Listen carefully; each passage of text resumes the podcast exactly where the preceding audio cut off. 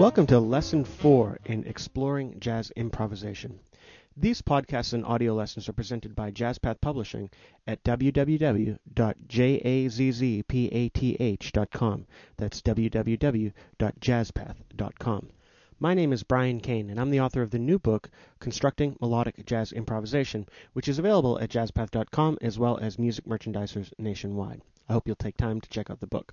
Each of these lessons explores one small topic from the book. Um, if, you, if you're interested in these topics and would like to learn much more in much, much greater detail than we'll be able to explore in these audio lessons, please do check out Constructing Melodic Jazz Improvisation. The topic that we're going to discuss in this audio lesson is the use of repetition in jazz improvisation. Repetition is a critical component of jazz improvisation, and it serves both listeners and performers on a lot of different levels. From a performer's standpoint, repetition can be great. If you have a lick that is worth playing once, it's certainly worth playing again and yet again and yet again. Um, it can reinforce melodic structures in a solo, it can um, connect ideas to one another, um, and it can basically transform a mediocre solo into a pretty good solo just through its use. From a listener standpoint, repetition is also really important. A lot of times musicians are hesitant to repeat themselves. As players, let's face it, we get bored. We play it once and we're done and we want to move on to the next idea. But it doesn't work that way with listeners. Often listeners need to hear an idea repeated three, four, sometimes even five times before they realize that a performer is in fact repeating it. There's a time delay between an audience listener and a performer player. Um, and as performers, we need to take care of our audiences better while we're improvising. And repetition is one of those ways that we can do it.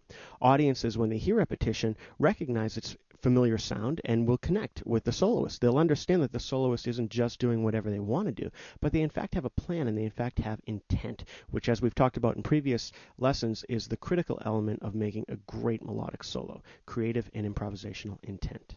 Now for the hard part. As players, repetition isn't as easy as it seems. I found in my experience working with beginning and intermediate level players that repetition is extremely difficult.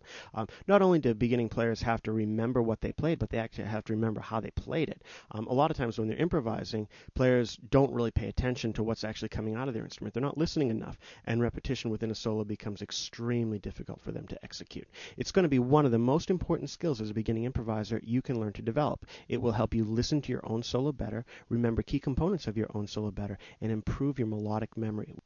Now, the first thing you have to understand about the use of repetition is that there's a lot of different kinds of repetition that musicians use during jazz improvisation. In this particular lesson, we're only going to talk about one kind of repetition that is used improvisationally, and I believe it's probably the simplest type of repetition to use. It's called rhythmic repetition. Rhythmic repetition occurs in improvisation when an improviser repeats a rhythmic pattern at different points throughout a solo. Um, the pattern will contain the exact same rhythm, but it may contain different notes. Um, what listeners will hear is a familiar rhythmic pattern, even though it may be cleverly disguised by the use of different notes. This pattern is the easiest to play. This type of rhythmic repetition is far easier than the other types of repetition because improvisers aren't required to remember what notes they play. They're just required to remember what rhythmic pattern they use to play those notes. In the following example that's going to illustrate some rhythmic repetition used during a solo, you're going to hear one rhythmic pattern that's repeated throughout an entire 12 bar chorus of blues. Once again, we're going to use blues as the palette to explore improvisation because it's a simple 12 bar form and we can focus using the blues scale, which is a very simple way of playing over the blues without using the underlying harmony.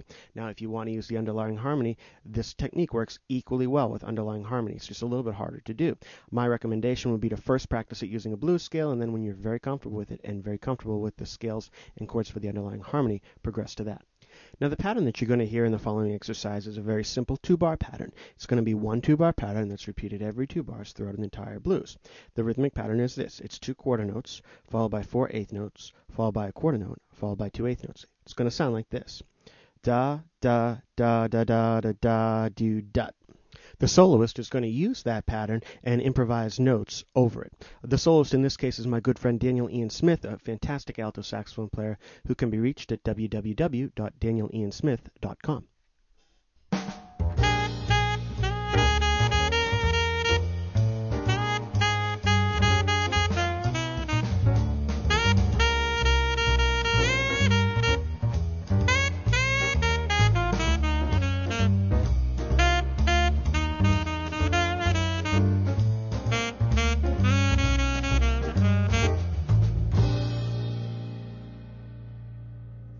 Now, I'm sure you could hear that in the solo. The one rhythm was repeated over and over again, but the notes were different. From a listener's perspective, they're going to get that something's the same, though they're not going to entirely understand what it is. And from a soloist's perspective, it's a great tool to use because it's not that hard to do if you practice it, and it's a great way to come up with new and creative ideas using different rhythms.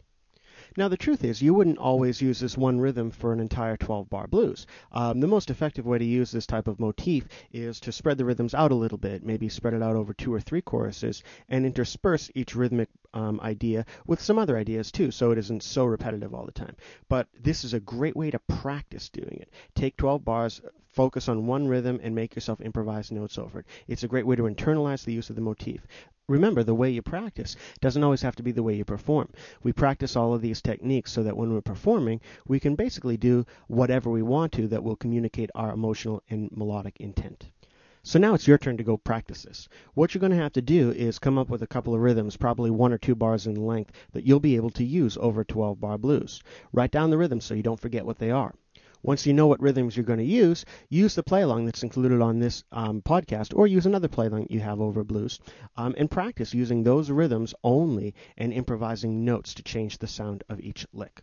Once you get good at that, take away the written part that you've done. Take away the written rhythms and make yourself improvise and remember the rhythms that you're playing and still use one rhythm for each 12 bars. Um, that'll help improve your melodic memory and will make you listen to yourself a little bit closer and it will improve your overall improvisation.